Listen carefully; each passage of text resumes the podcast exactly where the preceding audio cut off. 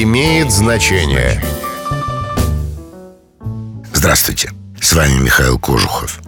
Мавр сделал свое дело, Мавр может уходить. На изоповом, то есть иносказательном языке это означает, что в чьих-либо услугах больше не нуждаются. Фразу чаще всего употребляют в ироничной форме. Откуда она появилась? Это цитата из драмы Шиллера «Заговор Фиески в Генуе». В основу произведения были положены реальные события, которые произошли там в 1547 году. Фразу произнес несчастный Мавр, который помог графу Фиески организовать восстание дожа Андрея Дориа.